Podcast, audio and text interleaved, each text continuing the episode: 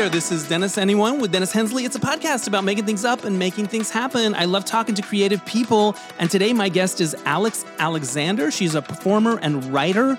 She has a show coming up in Los Angeles called Perception versus Reality 101. I got to see it a few months back, and I really enjoyed it. It gave me a lot to think about, and I was happy to see it was coming back August 12th at the Young Actors Workshop in LA. But before we get to the interview, I want to remind you that this podcast is brought to you by Prell Shampoo. No, it's not. I don't have a sponsor. It's just me. I just do it because I love it.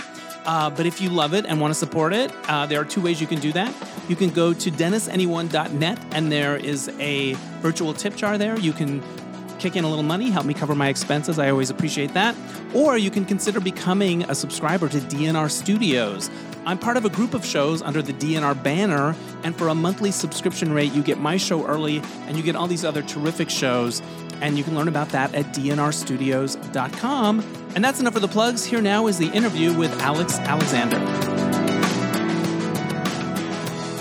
Joining me now via Zoom from Los Angeles, it's Alex Alexander, writer and performer. Welcome, Alex.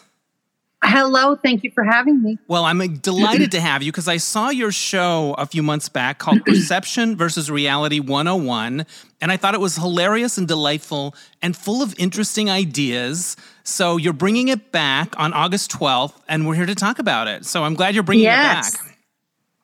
Yeah, well, you know, here's the thing. Originally, I was going to do just six shows, and um, a friend of mine saw it, and she's, you know, she's um, an Emmy Award winning actress and she wanted to be a part of it. And so I happened to make just enough money from the run of the show to do an encore. So I was excited to be able to do it so she could come back and be the professor. I love it. It's like the Taylor Swift Eras tour. People just have to have more shows. It's I know, right? You just have to you have to adjust. You have to adjust. You have to make it happen. Um, how would you describe the show to someone who knew nothing about it? I would say that it um, the show causes you. I use several examples of the way that you can change your reality by changing your perspective or your perception of it. Right. And um, so I use my youth and my college years, and then my uh, split with my husband to as to illustrate um, how perception affects reality. So is it or is there is reality even a thing? You make people think about their own lives because you do this thing where you you say, I have all of these thoughts about what I was like in high school that I was fat, that I wasn't popular, that I didn't run for student body. Oh, you have all these things in your head, this story you've been telling yourself. Right. And then you go back and look at the evidence and what people wrote in your yearbook and things that yes. groups and clubs you were in. And you were like, all yeah. of that stuff is wrong. How, right. when did you first hit on that idea that I've been telling myself a story that isn't true?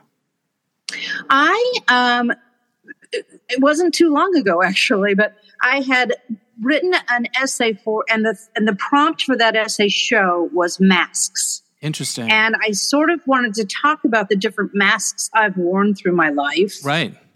Meaning the different personalities that I've put on.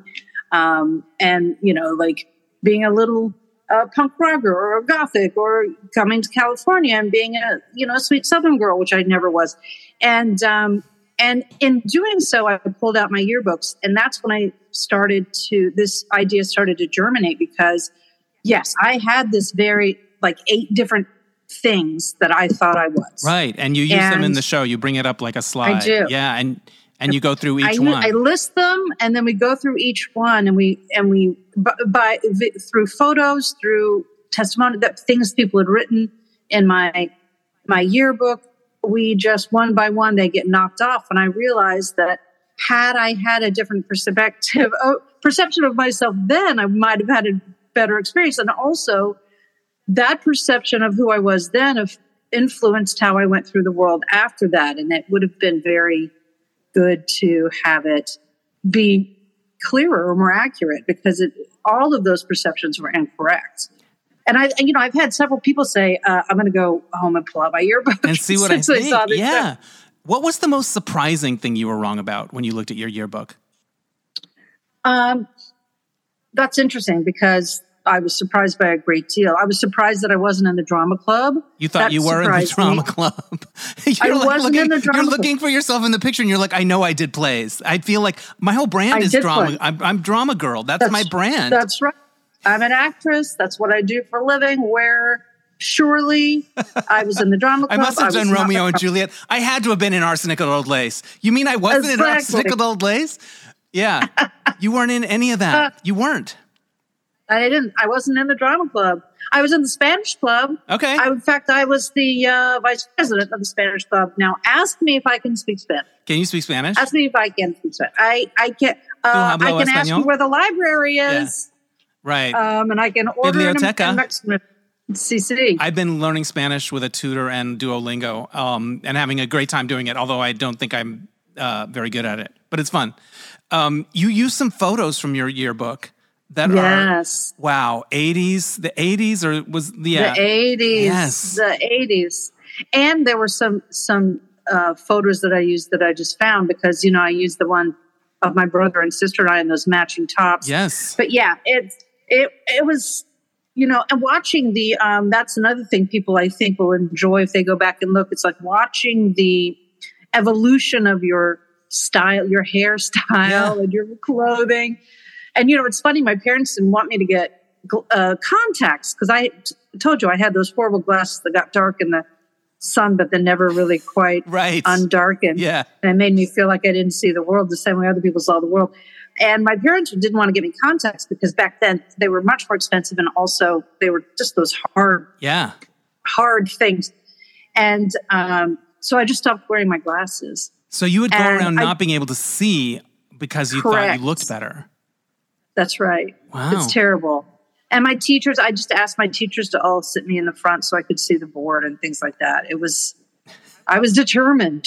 I wish, I don't know where that determination went later in life, but yeah, I was like, I'm determined not to wear glasses. What's it like? so yeah. What's it like when you bring up a picture of yourself from high school and the audience like laughs or groans or like I'm sure there's the the, the, the pictures are amazing, and we all have them. But what does that feel like to be on the receiving I end of that? want, I, that thrills me because I, I laugh and groan when I look at them.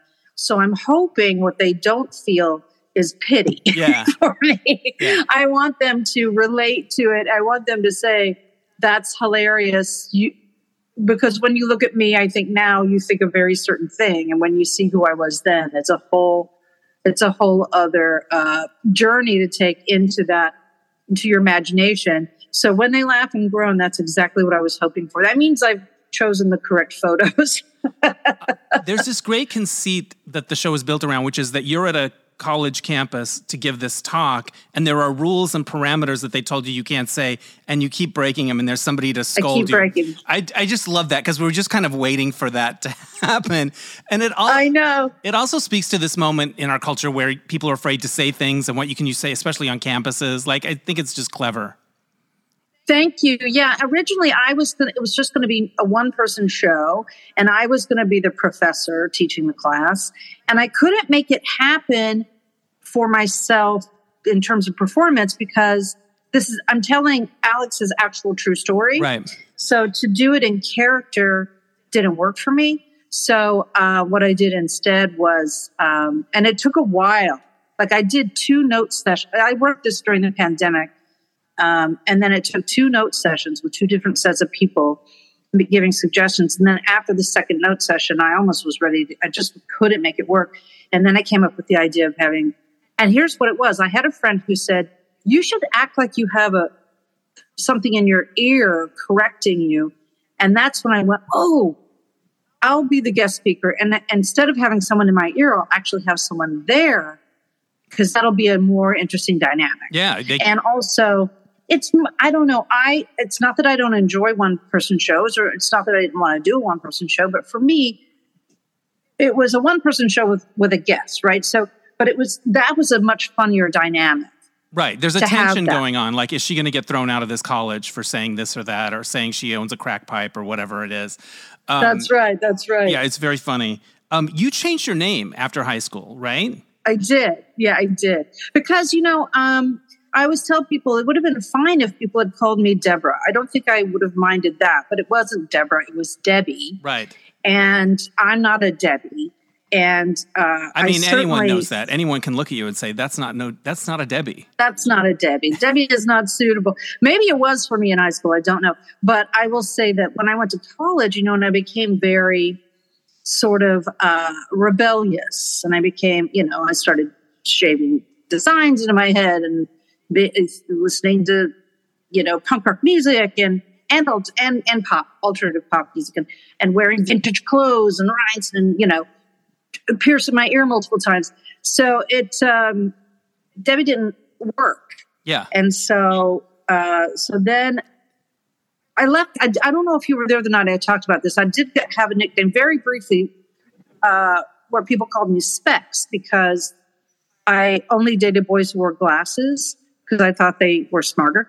And really, that was um, your rule. That was your thing. yeah. Wow. Well, I just found myself really attracted to men who wore glasses because I thought they were more studious and, and smarter. Interesting. And so, but it didn't last long because people didn't know what that meant because only pretentious college students call glasses spectacles. right. So uh, that didn't last long. And then, um, so then my last name's Alexander. And then I started, people started tr- to try to call me by the last name and then ended up shortening that. So that's sort of how that came about.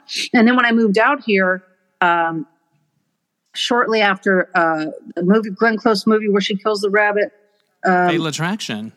Fatal Attraction. Her name was Alex Yeah. in that movie, and people were like, "Your name's what?" So they would get all weirded out. Really? So you And I had, had really- Alex Forrest was her name, and she was like, "I will not be ignored, Dan." I So not be that- ignored. That rubbed off on you. The the, the people's had long- perceptions of it. I had long, curly, curly hair. My hair was red, whereas Glenn's was blonde. Yeah. But I had the long hair and the name, and uh, people were like, "Ooh," like they would have like weird reactions to it. But I was fine with that. I was like, if I'm fine if you're afraid of me. Yeah. I'm just not fine if you ignore me. Click, click, lit that lamp on and off. I will not be ignored, Los Angeles. Yes. So you grew up in Tennessee, right? Uh, Christian family, Yes. and then Yeah, well, I lived in Tennessee, but my father was in the Air Force. Right. But he he and my mother were born and raised in Tennessee, so he retired to Tennessee, and so I lived in Tennessee for ten years before I moved out here. Yeah. What did your family think of you moving to LA, Sin City? Like, were they less like, oh, we're sending her into the wild? Uh, well, they tried everything they could to keep me from leaving. They uh, reported my car stolen. I bought when I bought my car. My parents, yeah, my parents co-signed for the car, and so they reported the car stolen because they were asking me how I was going to get to Los Angeles. I told them I was going to drive, so they reported my car stolen. So then I called the local. It was a very small town, so I called and I said, told them what had happened and told them I would return the car to my parents and then I just fly to Los Angeles. And um, yeah, they were just, they tried everything to keep me from coming and also never visited. My mother stopped uh, once and on a layover for her work on the way to Las Vegas. She was here for 36 hours, but no one ever visit. They never came and visited me ever because th- they just thought it was that's where heathens heathens and, and going into show business. I remember at my father's funeral, my mother said to me, You know, your father was proud of you, right? And I said, No. And she said, Well, he was embarrassed by what you do, but he was proud of you. And I said, You know, Mama, here's the thing those are mutually exclusive. Right. You cannot be embarrassed by what I do and also be proud of me at the same time.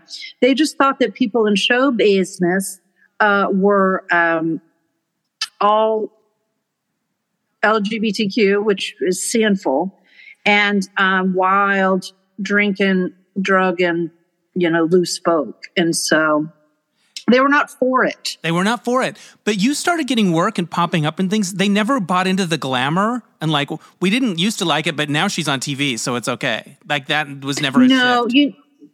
No, because you know, right before I started working as an actor, I had worked at a magazine called Movieline magazine. Oh my God! You work for Movie Yeah. Line? I was one of the writers. That was my first place that I ever wrote Get for. I wrote for them for years.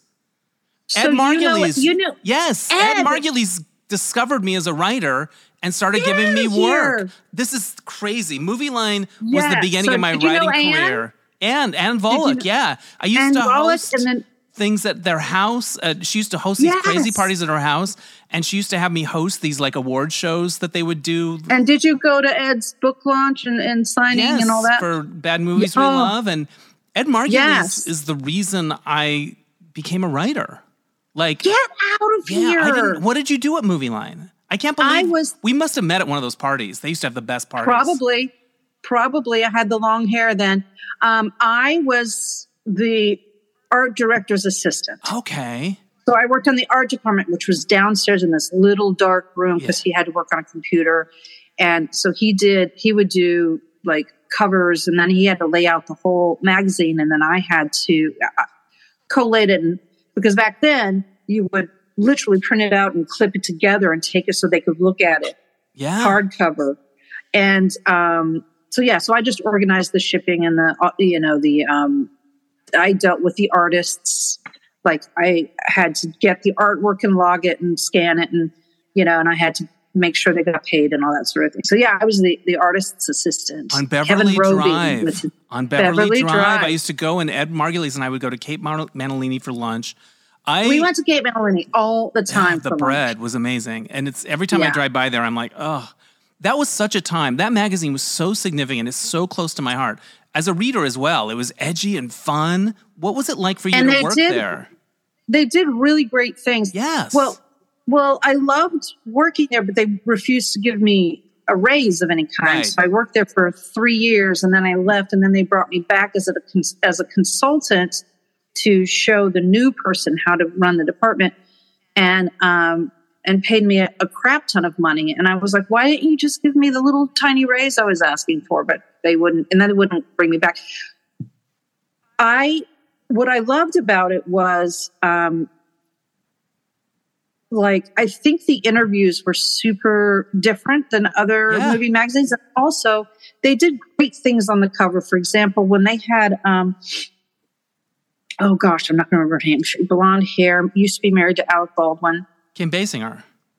When they had Kim Basinger on the cover, she had a band-aid on her finger, and she was laying facing on her belly, facing the camera like this, and you could see the band-aid on her finger. And um, they were going to have, they were going to hire someone to to dust it out, and and they were like, no, we're going to leave the band-aid. And they were like, if you prick me, if you prick her, does she not bleed? Yeah. They, so they did things like that. They had one of the one of the first movie magazines with Madeleine Stowe, like with no clothes on. So that was like uh like a really great thing on the front of a movie magazine. And they did a photo shoot with Brad Pitt, who um at the time, just for a very short period, he had really bad skin Yeah. and uh, they refused to retouch it. And he was fine with it. Yeah. And I was like, I just love that they didn't care about sometimes be, not being glamorous. Yeah. And one of my one of my favorite things about Movieline is when they interviewed Johnny Depp. Yeah. Uh, to this day, I, I, they said if you one of the questions was if you could take the Queen to lunch, where would you take her? And he said pink somethings. yes. Yeah. And I just, and then he explained why. And I was like, I just love those kinds of questions. I love that that it, they were, I just like, I thought Movieline was really smart and also really funny. And so I love that you, I love that, that was we my that. home for 15 years. Like I sold my first story to them in 1990. Ed took a chance on me and started giving me assignments. And what years were you there? Oh gosh. You know what? I have a magazine. right I bet I have a story in it if you were there, if there was an overlap, because I was in almost every issue. Um, it feels cool. like a lifetime ago. I still have all my old issues too. Um, I don't have them all. Okay, here's one with River Phoenix. Yeah. Oh, that's sad. yeah, Um, so what year is that? probably 90, 91. Yeah, probably. Um, I wish I could remember the exact years, No but now I want to look at now I want to look at the TOC and see if your name's in here. I wouldn't be on the masthead, but I would probably have a story in the hype section up front, or probably not a feature. Probably my first feature was later, Dana Delany, but um, I just kept. Oh, I think I was still there. yeah, I think I was still there. But look how this it's such a beautiful magazine and I know I'm I'm I'm it's not right for me to say that since I worked in the art department. Yeah, but it But, was uh, it was the coolest. Like, and even talking about it now feels like a lifetime ago. It feels like it happened on another planet. It's the weirdest Absolutely. thing, and it was it was core to my career, core to my life, to my identity. Like Movieline, man. Oh, okay. We Get this, there's a, there's a feature about Stockard Channing in here, and I mentioned her in my show. See, that's how we're bringing it back. Um, so, Oh. so you were talking about how your parents felt about you being in LA and working there, and that was Oh, part well, of it when too. When I worked here, when I worked at Movieline, they were so proud of me. really? And they got they got a subscription to the magazine and they uh, had it on the coffee table and they would pull out the uh, you know the credits and, and show my name to their friends. And so that they were very proud of. But you know i wasn't making really enough money to to barely get by. Yeah. you know then i started working. I did some good stuff impressive stuff sort of right out of the gate like um pilots and things that didn't go anywhere but uh yeah they didn't they were they were very sad when i left Movieline so it was more about uh so that's how that came I, they, Wow. they would much they would much rather have me stayed at Movieline gotten a check every week gotten paid vacation Right. sick days all that What was your first impression of LA? Did you love it when you got here? You were like, yes, Well, this is I where I need to be. Yeah, I had been out here. My friend Kevin, who was the uh, art director on Moonlight, he moved out before me, and so I came out twice to visit him, and I felt right at home. And I, I just think LA is a, a lot of times people, or the way I saw it was sort of the land of the mis, island of misfit toys. You know, it's like people who don't fit in elsewhere because they're artistic or they're creative or whatever they they gravitate to the cities right and and so i could i was in tennessee so i could have gone to chicago or new york. They, they were much closer. First of all i didn't want to be that close to my family and secondly i wanted the weather. Yeah. because i had never lived i had always lived in seasons and so for me i did not see the appeal. And so what so when i came out to visit plus i didn't look weird like you know i you saw the pictures i had big huge black hair with designs in it and I, I made all these wacky clothes and things and um i didn't stand out and i that was nice for me Right. to not stand out or to to feel like I stood out similarly. So I yeah, I took to LA right away. And it's only now that I'm like, you know, that I'm getting older, I'm like maybe I need uh, something a little quieter. But I mean, I've never lived in I've never lived in the valley, which I'm looking at doing now. I'm like, well, before I move out of LA, let me move to the valley first where people my age live. You know what I mean? Right. as opposed to living this side of the hill with all the clubs and all that sort of thing. But uh, yeah, I took to LA right away. That's cool. Uh, you also talk in your show about the, change that happened in your marriage, that your Right. husband came out first as gay and then later transitioned, and that you are now best friends. Um, that is Yeah. that is quite a journey. How did it feel to share that in in the show? Well, you know, he, sorry, I say he when I'm referring to Matt, and I say she when I'm referring to Maddie. Yeah. So Matt came out 10 years ago and as gay, and then in um, two or three years later started living her truth. Right. And um, so it was kind of a journey. It felt like, you know, it, it, it felt like she had a lot to learn before she could, you know, be honest with me about it. And so I knew I wanted to talk about it even then, but I wanted to wait until it was funny. and it takes a while, right? it takes you know what is it time distance um so so yeah at the time it was scary um it wasn't as heartbreaking as i thought it would be because i knew she still loved me and i still loved her maybe not romantically Right. but i knew that we still felt like family and i had a feeling we would um do that to the best of our ability it took you know it took work um, so it, it wasn't as heartbreaking as I thought it would be because I wasn't being abandoned. Right. she wasn't leaving my life. Um, but it was scary. We'd made a lot of plans, you know? Yeah, you thought your We'd, future was going to be this way and you were going to, you know, grow old together and retire and the whole thing. And suddenly yeah. you're back out there. You talk in the show about going to support groups. That's something that I, I remember vividly from your show for people that have yeah. been in similar situations. Can you talk a little bit about that dynamic and what sort of you observed from those groups? I wish now, and listen, I may start going back to those support groups now just so I can help other people. At the time when I was going to those support groups, I was really looking, I was looking for some guidance and I was looking for some inspiration. But what I, what I found mostly was just people in a lot of pain and um, mostly women, although what happened later, uh, like a few months later, where a couple of men showed up and their, their wives had come out as trans and were now living as men and they had children so it was really really hard for them and they they were heartbroken. And i didn't find anyone who well i did there was one woman um, but i hadn't found anyone who kind of gotten who'd broken through yet. Right. And so broken through the pain was on the other side of it. Um, and so that was not particularly helpful for me. So I, I i stopped going after a couple of months but now I feel like I could go back and, and make it um, help be a help to other people because it's it was fascinating. Those those mostly women had many years removed from their dissolution of their relationships, and I was you know three months removed.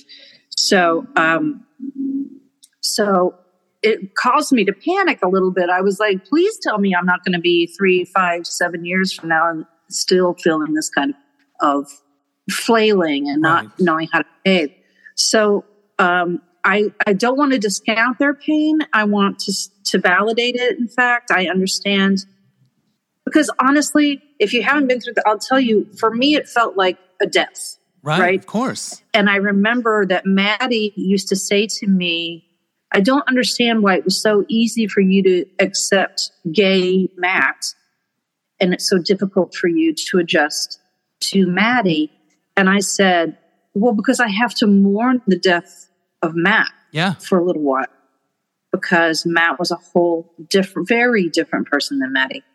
And uh, I, so I very much was like, uh, let me, let, let me you know, work through my sorrow about that. I, again, I didn't feel abandoned or heartbroken so much as like it really did feel like somebody had passed away. And so, um, and she helped me through that. You know, she stopped getting mad at me if I accidentally dead named her or misgendered her. She she understood. I was like, please judge my intent and not my action because obviously I'm trying really really hard to yeah. do to do the right thing. And so she got very kind about it and very compassionate towards me about it. And that's how, you know, being kind to each other and being compassionate was how we got through it. And I, I can't recommend it enough to anybody who's going through any kind of split.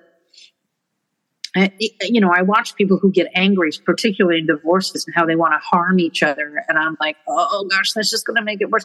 Sometimes I wonder if they're doing that just to hold on to, if I make it if I make it horrible, we'll still have to talk to each We're other. We're still connected. There's still a connection. Yeah. Yeah. How did your sense of humor help you? Well, you know, my sense of humor is very sarcastic and also teasing.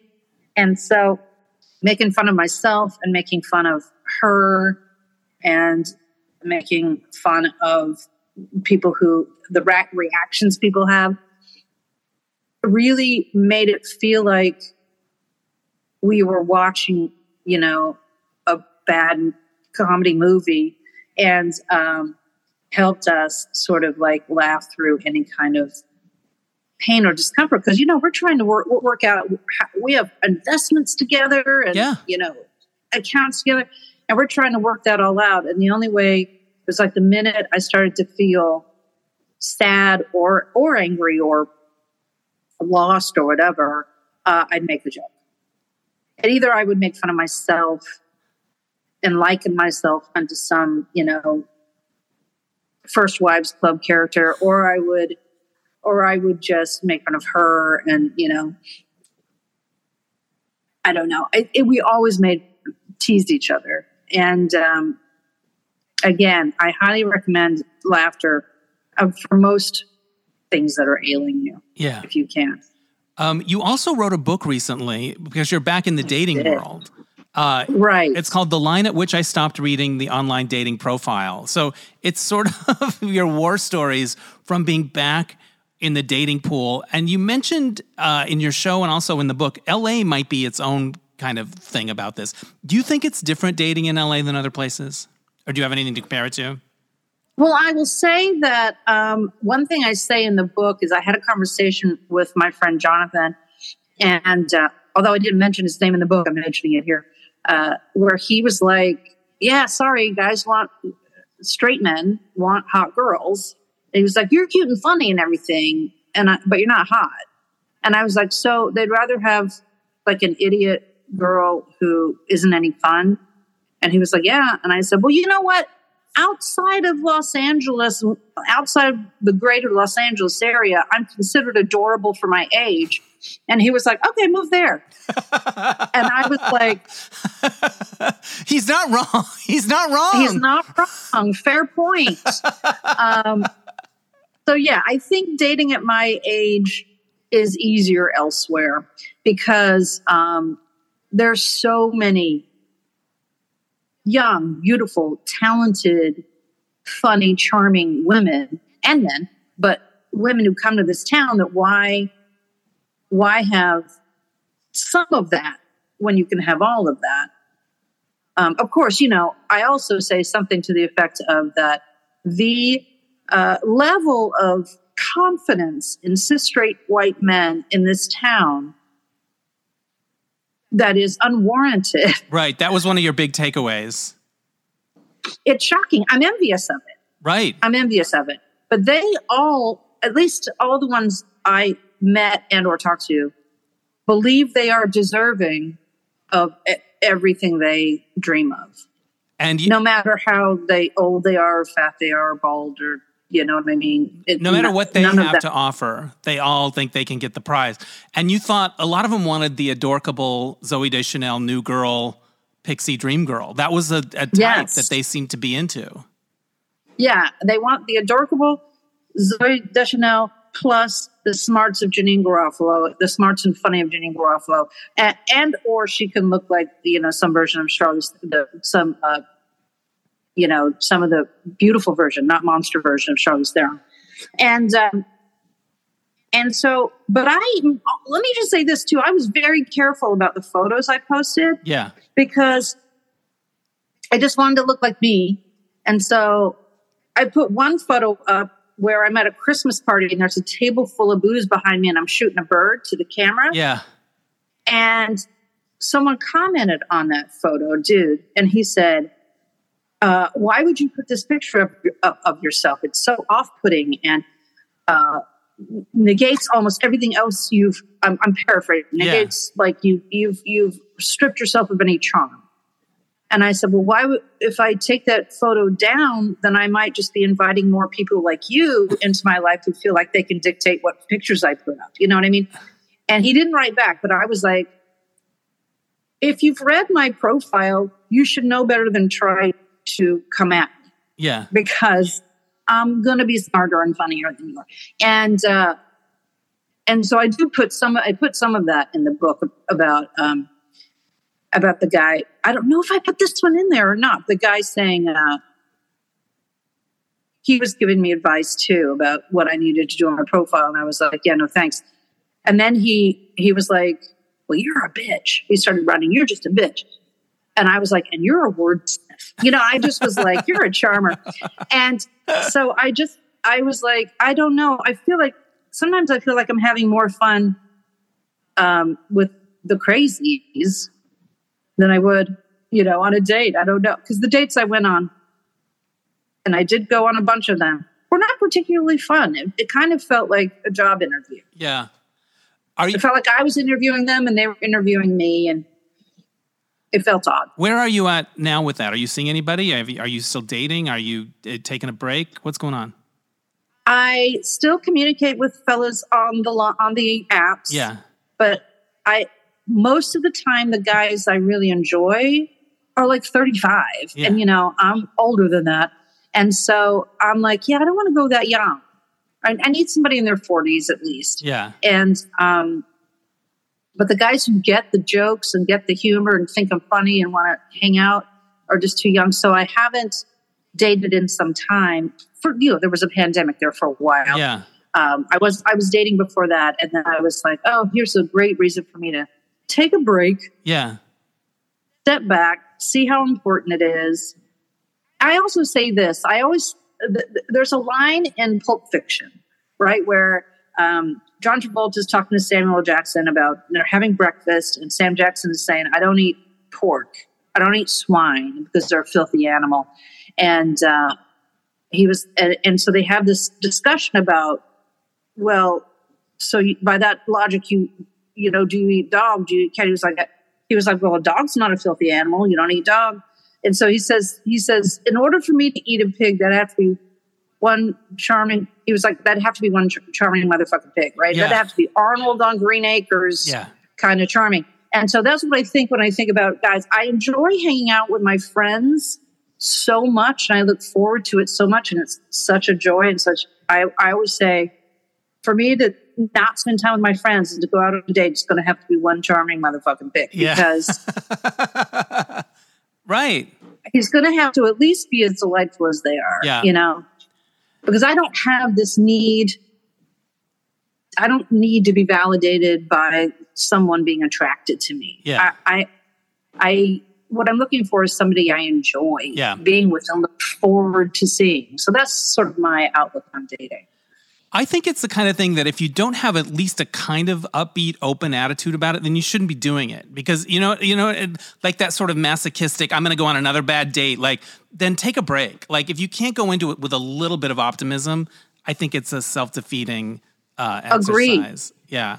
Agree. Um, And if you look, if you go into it with too, your expectations way too high as well, you're just going to be, at least for women my age, I would say if you go in with your expecta- expectations too high, you're going to get wildly disappointed. I mean, I had one friend, this was before the pandemic, um, who was saying, here's this guy I'm talking to.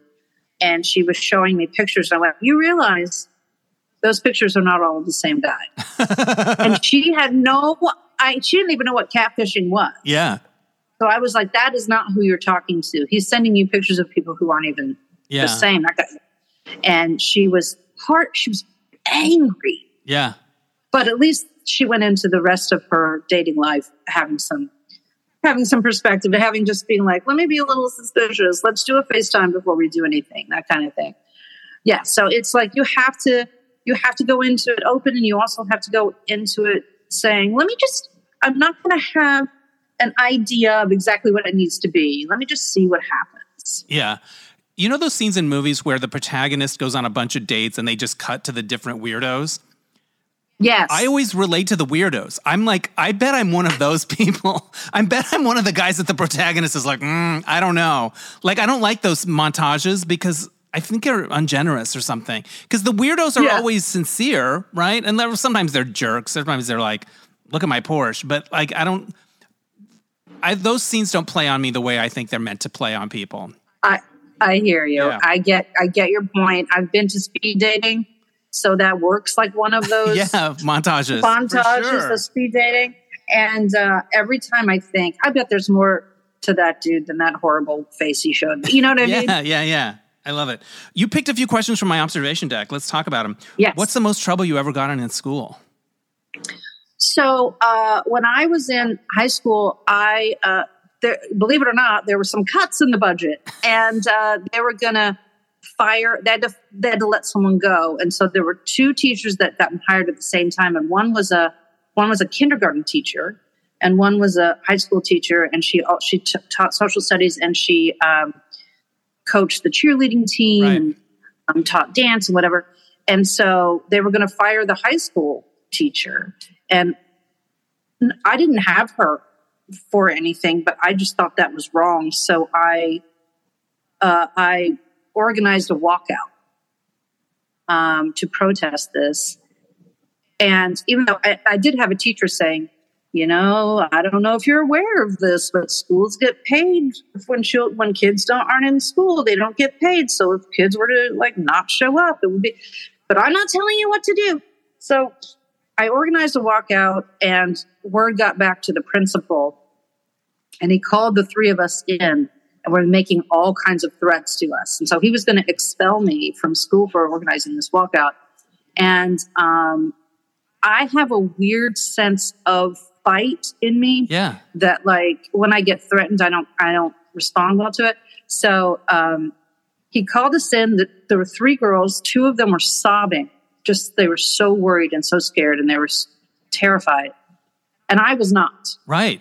Because I knew that I hadn't done. We hadn't walked out. Yeah, it hasn't happened yet. Organize, organizing a walkout is not yeah. an offense that you can expel someone for. I was a high honor student, so I was like, "How are you going to explain that to anybody?" And um, so he was threatening her and he was threatening the the other girl. And then I, I literally was like, when's it going to be my turn? Wow, you sassed back. And he said, You watch your mouth, Miss Alexander. And I said, I would suggest the same to you, Mr. Porter. He was the principal. And I said, You brought three young girls in here who are going to walk out in a minute. Two of them are sobbing. I'd be careful if I were you. And he got so angry. But this, this is thing, amazing. Yeah, it reminded me of my dad. He reminded me a lot of my dad. So I think that's why I was like ready for it. But I told him, I, I said all the things I just said. And I said, and something you should probably know is that Lamar Alexander is the governor of the state and he's my father's second cousin. And so, um, you threw the, you he, played the Lamar Alexander card, oldest trick in the book. even though Lamar Alexander is not someone I'm proud to be related to, that being said, it worked at the time. And I kept saying, my parents are on my side, and there are other schools in this county. And then I, I and I said they'd be happy to have a high honor student, et cetera. But when I walked out, I knew that I had not told my parents any of this, and they were not on my side. And so I walked into the girls' bathroom and had a breakdown. Oh. I, in the moment, in the moment, I was like super bravado. But right. then I went to the bathroom and, and, lost it and just cried because I knew I was going to get in so much trouble. But I didn't. I didn't get in trouble. You didn't get in trouble, he, and you were standing up for what you thought was right. Like, but the, that's right. The walkout she, never happened. No, walkout never happens. Um, we didn't even get sent home. Wow. that day. And then I went to the school board meeting and I spoke at the school board meeting and they got put in the paper and all this sort of thing. Because I I'm a high student, a high honor student. I didn't never went to kindergarten, yeah. so I'm like, I get that you want a babysit, free babysitter. I didn't say that, but I I said, you know, none of my siblings went to kindergarten. They all graduated with honors. So you, this this this and this and and um, and they fired. They let the kindergarten.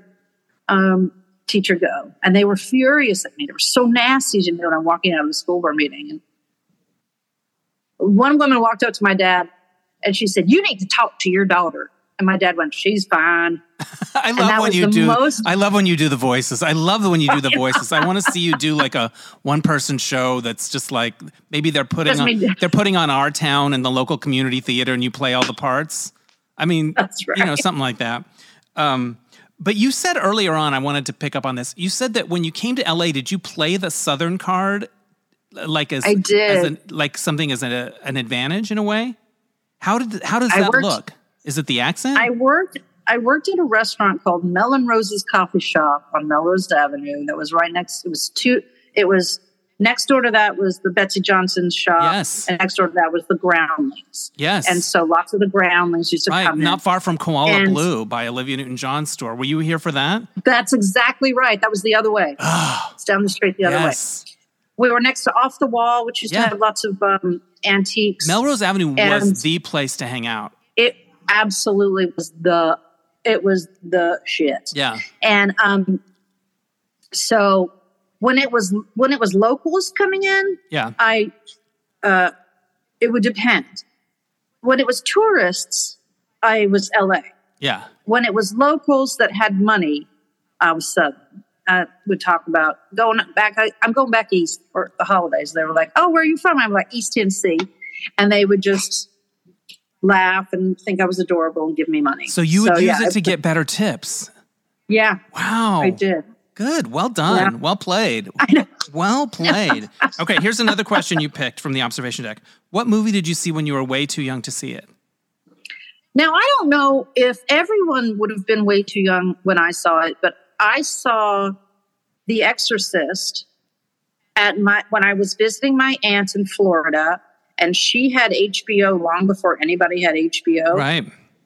and The Exorcist was on, and I had never seen it because my parents would not allow it. Of course not. heathen. And uh, I to to this day I think it's one of the top ten scariest movies of all time. But I was, and I was not. I think I was in junior high school. Wow. So, so I wasn't super young, but I was terrified, terrified. And I know people who see it as adults who think uh, who get scared. Yeah. But when you grow up in a Christian, right wing, conservative household, and then you see somebody get possessed by the devil, holy crap, holy. And I remember my cousins, one of which was younger, one of which was older, um, were nonplussed. It was just, they did not, were not upset at all. They were like, where's the popcorn? Yeah. And uh, I was just, I made them turn the lights on. I was like terrified. yeah. It haunted you. Terrified. I just saw a trailer Yes. for a new Exorcist with uh, the actress. Is it Ellen Burstyn? Is it? sh- Yes. She's in it. She shows up. Get out of no, here. No, she's there, and there's girls that are very Regan-y. There's two girls. Anywhere is a new Exorcist coming our way. Um, I'm into Yeah. it. I'm into it. here's another question you uh, picked. What's the worst costume or uniform you've ever had to wear for work? I'm going to try to make this a short story. I used to be a cater waiter, Yep. and um, I a cater waiter's uniform is white shirt, black pants, black tie. Sometimes you wear a blazer Yeah. and black shoes. And so I got hired for this. I well, I got this offer of this job. Um, they were like, "Well, it's kind of far away, um, and but you don't have to bring your you don't have to bring your uniform. They're going to provide a uniform, and it pays an extra nine dollars an hour." And I was, I'm sorry, another an extra dollar an hour. Okay. So I was so so I was going to make nine dollars, and um, so I said great, and I went to this house. It was in the middle of nowhere. It felt like I was driving down that street, the beginning of The Shining, Yeah. where they're driving down that long thing. I finally find a little um, sign, and there's a, a gravel parkway, and they take me up on a golf cart to this enormous house because these places are always it's always someone with a lot of money catering these things. So the theme was Arabian Nights to this party. okay. Oh boy. and there were live animals everywhere. Yeah. So there were live monkeys in the foyer, and there were snakes and uh, turtles. And um, I was like, okay. So they take me into this big room, and keep in mind, I'm, I'm I've always been chunky, so I wasn't as chunky then. But um, the costume looked like I Dream of Jeannie Wow. And it so it was the billowy pants, the shoes with the toe Yes. that curled up, a wig with a big ponytail, and uh, like a, a it was two piece, so you're showing your belly, which you know ch- chunky girls don't generally do, and then you had to wear a, a sequin, a, a sheer mat. It was sheer color, like a Yeah. pink mask with sequins around it, and it's very if you're carrying a tray and walking through a thing it's very it, you know now from everybody knows now having from had to wear masks during the pandemic it's sometimes hard to have visual Right. You can't see. and you're wearing these shoes that are just so painful like after a while they have no padding or anything and so it was just a lot of i dream of genies and and and you know laddens walking around with trays of like baklava or whatever and um in the meantime they had built these streams through the house these fake streams and they had little bridges you had to walk over to get over the streams in these shoes and these billowy pants and also you're not supposed to drop anything on on you No. which you as a cater waiter that's why you wear black you're constant and you usually have an apron too Yeah. so yeah so i um they, they since i was having so much trouble with the shoes they put me at the front door where i would there was a like a specialty bar there with a specialty drink and then i would hand out i think it was spring rolls or something that had nothing to do with the the fame. and i watched in my black i dream genie ponytail as people the the either rich or famous. They weren't famous to me, so I didn't know. They would be have to get out of their cars like a hundred feet away and climb up on either an elephant or a camel to go the ex the last hundred yards or feet or whatever. Um, and then you were watching these women in these tiny little uh, sequin dresses try to climb off that uh, uh, elephant. A real Um, elephant. They had real A elephants. real elephant. a real elephant. This feels a like a party camel. down. If you pitched this to party down that show with the cater waiters, they would say it's too crazy. They wouldn't believe it. They would say that's not true. That didn't happen. It 100% happened. And so I had to serve uh, drinks and walk trays around dressed as I drew of Genie and Genie shoes and, uh, you know, a belly pants and, Yeah. and cloak showing lots of cleavage. And I was like, okay, I did it. But the window into super rich, I've had experiences like that where I worked at a party where I was hosting a game night thing and they were really well off and it was weird. I, it Yeah. did not make it look fun. I didn't look at that and go, I want to be that. It was weird. What did you observe about that dynamic? I, I, I- I wrote an essay about this and I said, I guess he wanted to throw this party instead of just asking us to stand around a toilet while he flushed money down the drain. Because that would have been you know, easier on the feet just to stand by the toilet. no kidding. Wow. And then, you know, it was, they had people in those balls in the pool. Do you know what I Yeah. mean? Lit, like r- running through the pool in, in a ball. It, it was so, it was literally like, what's every expensive idea I can come up with? And let's do, I mean, he's just lucky that none of those, you know, none of those exotic birds shat on anybody yeah. anybody's very expensive designer clothing during this thing. Yeah, and it was it was enormous. Like the the the just the entryway was three stories. Wow. I'd had one. The front of the house had one big, tall, three story window. All right, my cat's losing her shit. I know. But yeah, looking into the and I I guess if you've lived with money your whole life and you just always think it's going to come, yeah. you're more likely to to spend that kind of money. But for me, I'm like, there's so much, so many other things I would do with that money. Yes. You know, Crazy. I would, yeah, I mean, the list could go on, but what I wouldn't do. And that room where the costumes were, because I was like, they're not going to have a costume my size. If they want, if they want us to all look like a dream of genie, they're going to want skinny girls, right? Oh, they had, it was a completely empty room. So it was three walls and it was like, um, three of the, the clothing racks Yeah. deep of costumes because they were going to make sure they was, and they did. And she just looked right at me and said, "This will fit you," and it did. I You know went what? into a changing room. Nine dollars an hour is nine dollars an hour. You know. Yeah, exactly. Um, let's remind people how they can see your show. It's called Perception versus Reality 101. It's showing August 12th in Los Angeles at the Young Actors Workshop, which is 5571 Pico Boulevard. And how can people get tickets? They're emailing you, right? Emailing me is the best. I, I tried to go through a third party for pre-sales, and it didn't go well. So I'm doing cash, check, Venmo, um, and you can email me for reservations at alexalexander.pez at gmail.com. Pez like the candy, P-E-Z. I love it. All right. Yeah. And people should go see it. It gives you a lot to think about and it's very funny. And you're just, you just have a way about you that's very funny and moving and interesting to listen to and great sense of humor. Um, I have two questions left for you. What's a vivid memory you have of a Movieline party? Do you remember any of the parties? Uh, I the, my favorite Movieline party was at El Rey on Wilshire, Yep. and I it was um, for it was around the time the movie Swingers was coming out, but Yep. it was with the what? But it was for the Kim Basinger cover.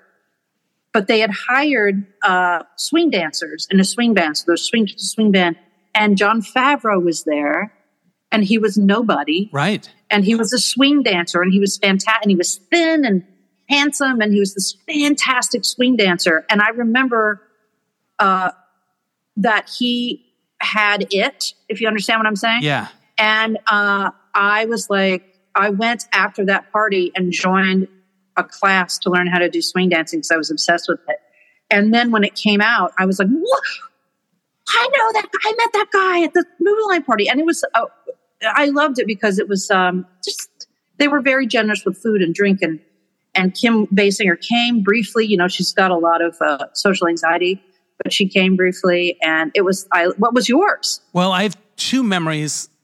Um, it was such a wonderful time for me, man. Um, there was one when Sharon Stone was on the cover for Basic Instinct, and she wasn't huge yet, so it was a bit of a like that's right. It was kind of a leap for Movieline to put her on the cover, but she had an ice pick behind her back, and it was a party at Anne Volokh's house in Beverly Hills. And I remember Sharon kind of walking around in like a men's suit, and um, and it, and it was like this feeling of oh something's going to happen with this actor. Um, the other, the first one I ever remember going. To I to, worked on that. Oh, you worked on I that worked cover. on that. Yeah, Yeah. um, the first one I remember going to was I sold my first story to them in 1990. I wrote a first person essay about my audition for a Madonna, and I sent it to all these different magazines. And Edward Margulies liked my letter enough to want to see the story, and he liked my writing and and started giving me gigs. He, he once said to me that he knew I was a writer before I did, which is uh, so moving. He really, he really um, gave me my chance and set my course.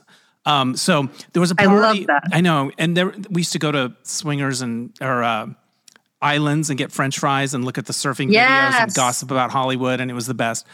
There was a party early on, maybe that first, like that first blush when I first started writing for them. It was somewhere in Beverly Hills, but Sheryl Lee from Twin Peaks, who played Laura Palmer, was there. And Yep. in the in Twin Peaks, the show, she didn't have that big of a part at that time, so it- Right. she kind of was, you know. So, um, but I ended up talking to her, and we danced together to "The Groove Is in the Heart." And I, I, I still remember that song, and I remember dancing with Sheryl Lee. And I was maybe in my mid twenties. I had sold an article to this magazine. They were starting to give me little assignments, and I just felt like I was on my way. Like this was, and I remember taking a couple of my friends, and we were dancing, and ah, it was just like, you know, the the, the, Yeah, the Hollywood you know- dreams were coming true. You know, That's right. Yeah. And when you're in your twenties and you see your whole that you have your whole life ahead of you and anything can happen, and you're like, this is a this is a turning. And I I love that. I did. I never went to a party at Anne's house. Yeah. but I went to a lot of the other parties. Oh, they used to have the best. The 90s.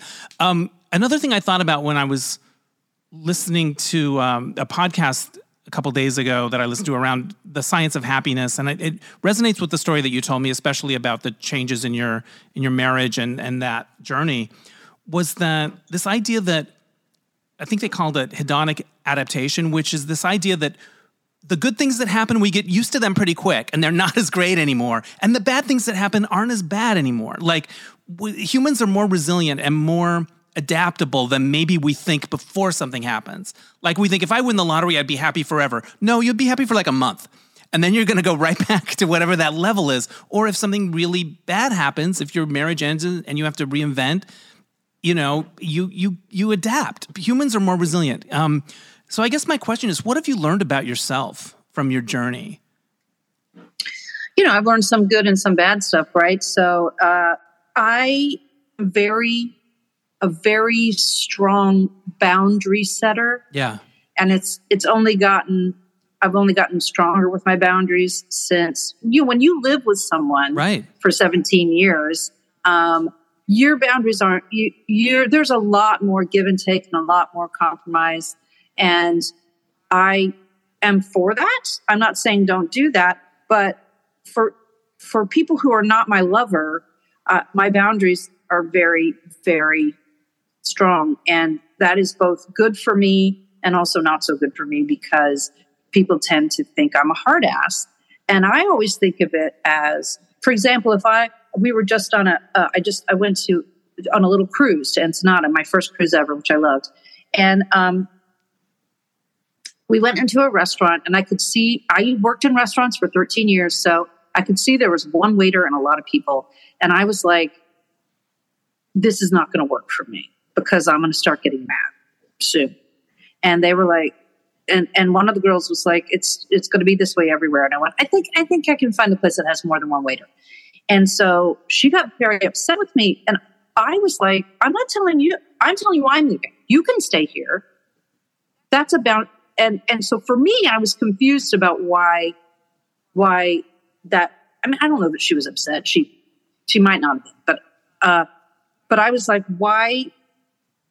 My boundaries are you don't, I'm not going to require you to do it with me or come along with me, but I'm not going to do this thing that's going to make, because I, listen, if I'd have stayed there, I'd have made all of us miserable because I'd have been very vocal. Right. So, uh, so I was like, no, I'm to, um, I'm to go find somewhere that is, even if it's more expensive, I'm to go find somewhere where there's actually people who can take care of me. So I, I highly recommend people setting boundaries because there's I don't believe in blaming anybody else for your life experience. Not that other whole other whole other long conversation, but I believe in setting boundaries, but also there are people who don't take that well, who don't take the no or the no thank you or the I'm going to do something different very well. And just be prepared for that. But uh, what I've learned about myself is that part of if you have this feeling like you're kind of out in the world on your own now, one of the one of the things that's going to be helpful is to know where your where your limits are. And I do, you know. So, and I I I say it's going to be better for you, but whenever you, there are going to be people you might lose people because there are people who are used to you doing whatever you wanted them to do. But I I'm going to say those people don't have your best interest in mind anyway, so it's okay so yeah, boundaries and and get to know yourself because you're the only person you can count on. Wow. Ever ultimately. Yeah, I think that's true, and I think we're I think we're responsible for our own happiness, regardless of what life throws at us. And sometimes it throws Agreed. a lot of stuff. Um, but yeah, um, so fun to talk to you, Alex. Everyone should go see their show if you're in LA on August 12th. And the book is available on Amazon, The Line at Which I Stopped Reading the Online Dating Profile. If you've had some dating adventures, I'm sure you will relate to a lot of what's in there. um, this was super fun, Alex. Thank you so much. Thank you, Dennis. I enjoyed it so much. Oh, good. Me too. We have to have a whole other lunch and talk about Movieline. Yes. I'll bring all my old issues. I have them all. Me too. I could never throw them away. Bye, Alex. Okay. Thank you. Bye, Dennis. Thank you. Thanks again to Alex Alexander. Go see her show if you're in LA, Perception versus Reality 101 on August 12th. Also, her book, The Line at Which I Stopped Reading the Online Dating Profile, is available on Amazon. All right, so this happened. All right, I have a friend named Howie Scora who is a playwright. I've had him on the podcast a couple of times. And he's got a new show that he's going to be um, premiering uh, in Los Angeles coming up in the fall, maybe even as early as August or September. And he was trying to cast this one important role. And so he reached out to me and he said, You know, do you know any actors? And I was going through my old podcast episodes thinking of people that might be good. And I threw out a few names to him. And I think one of them is actually, uh, might actually do it. We don't know for sure yet. And I'll, I'll talk about that later. But in the context of doing that, I searched for Dennis Anyone on Apple Podcasts. And the episodes come up out of order, they're random order. And there are the first things that came up were old episodes of the Comedy Couch podcast, which was the first podcast that I did with my friend and former roommate, Tony Tripoli, when we were living together. This started in like 2009. And we would do these podcasts together where we talked about our lives and pop culture. They were just like hangout podcasts. And um, they're still part of this particular podcast feed because I never changed the feed. It's always been the same. So if you go back to the earliest episodes of Dennis Anyone, they're Comedy Couch episodes. So it was a lot of fun at the time. And um, I, I decided as I had one up, I was like, I'm going to listen to this. I haven't listened to one ever, you know, probably since we did them. And so I'm listening to this podcast of me and Tony from like 2010. And it was so surreal. First of all, I wasn't very good at sound. Um, my, and kind of like, unlike now, um, no, I'm not that great. Um, but I would be in one ear and Tony would be in the other because I guess I couldn't figure out how to record in stereo. We had this recorder that I inherited from the show that I had done prior to that, Radio with a Twist. So I had this like digital recorder. Um, and they started out like 20 minutes and then ended up being an hour. And anyway, so I start listening to this episode of the, the Comedy Couch podcast. And I couldn't believe how engaging it was. I was like, this is delightful.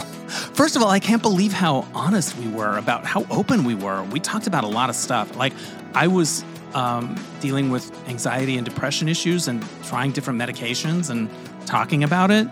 Um, Tony was always talking about his dating life and people. We were quite indiscreet. I think we thought nobody was listening because um, this was pretty early in the podcast thing, and and I, I, there were a few times I laughed out loud at things we were saying. We would go on these riffs. Like there was this riff about plastic surgery and Desperate Housewives, which I would never make today because I have a lot more compassion for. Uh, particularly actresses of a certain age who are like damned if they do or damned if they don't. But we kind of had this running bit, and it made me howl with laughter. And, and and we had like back in the day when we were doing this, there were we had some fans, like people that would email us and and I understand why now listening back to it. It was one of those it was really fun and easy to listen to. Our rapport was good. We are funny. We are honest. I was like, I don't know. This could have been, we were sort of ahead of our time. I don't know what my point is. But I was like, I thought I would maybe listen to that and, and cringe at a little bit about the amateurishness of it or the sound or whatever.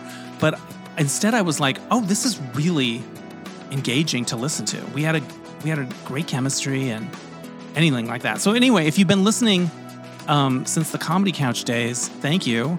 And um, it was just wild to listen to. And uh, I don't think we thought about monetizing back then, but there was something um, special about that project and that time. So anyway, and they're all still there. Well, most of them are. We had to take some down because there was a there was an issue, which I might get into in another podcast. Um, anyway, that was wild. It was a trip back in time. I only listened to an episode, but I might listen to more because they're they're pretty fun.